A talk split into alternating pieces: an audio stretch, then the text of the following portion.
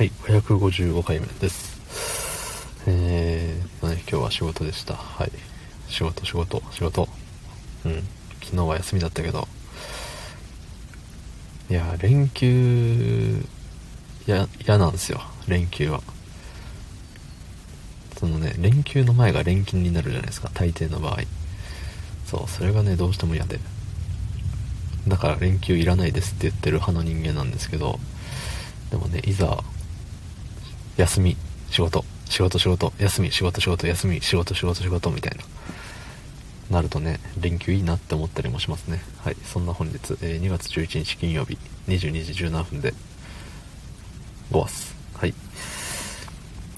いや休みがね、いや、そりゃ休みたいよ。うん。そら休みたいんだけれど、連休の前の連勤、連休の後の連勤、がね、どうもしんどいから嫌なんだ。うん。どうしてもね。そう。で、ね。あのお気づきの方はお気づきかもしれないんですけど、いつも以上にね、ふわふわしてるんですよ、今。そう。っていうことはね、話すこと決まってないですよ。何にも。そう、話すことないのに、ボタン押しちゃった。うん、お腹空いてんすよ。早く部屋に帰りたい。うん、早く車から出たい。早くトイレに行きたい。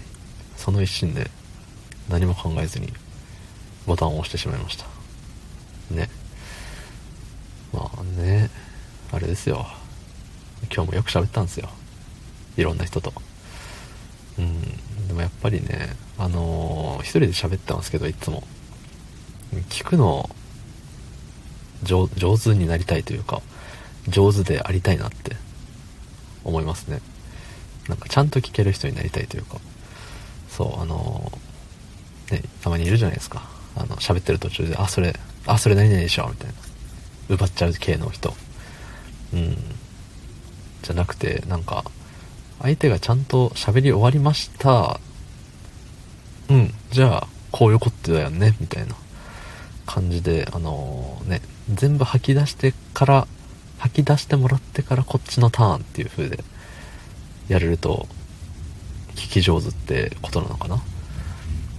まあね、その、相づちのバリエーションであったりとか、うん、なんかいろいろあると思うんですけどね。やっぱ話すの上手な人って、聞くのも上手なんですよ。きっと。だし聞くの上手って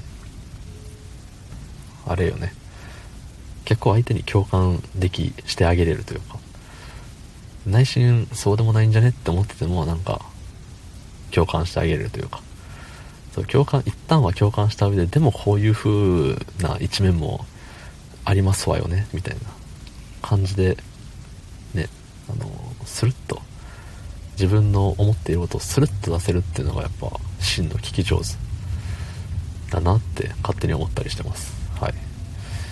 やっぱね話って話す側とねその聞く側で成り立つわけでして。で何こういう録音してるものとかってね聞くだけじゃないですか言ったら。何か反論の術はなく。でライブでもやっぱリアルタイムなやり取りっていうよりちょっとねちょっと遅れるじゃないですかその文字と文字と声だと。そうやっぱりそのちゃんとね声や声 VS 声で会話するときにその聞き力。うん聞き力をね見せつけてやりたいもんですね。うん。結構ねちゃんと聞いてるんですよ。ただねやっぱ相づちのバリエーションが少ない。うんうんうんはいはいはいみたいな。うんとはいとああなるほどねっつって大体ねすいません今あのガタンガタンしちゃいました。すいません。えっと、うん、ガタンしたのに気を取られて何言おうとしたか忘れちゃいましたね。うん。まあ相づちのバリエーションあった方が聞き上手感出るよねって思った話でした。はい。おしまい。昨日の配信を聞いてくれた方いいねを押してくれた方ありがとうございます。明日もお願いします。はい。ありがとうございました。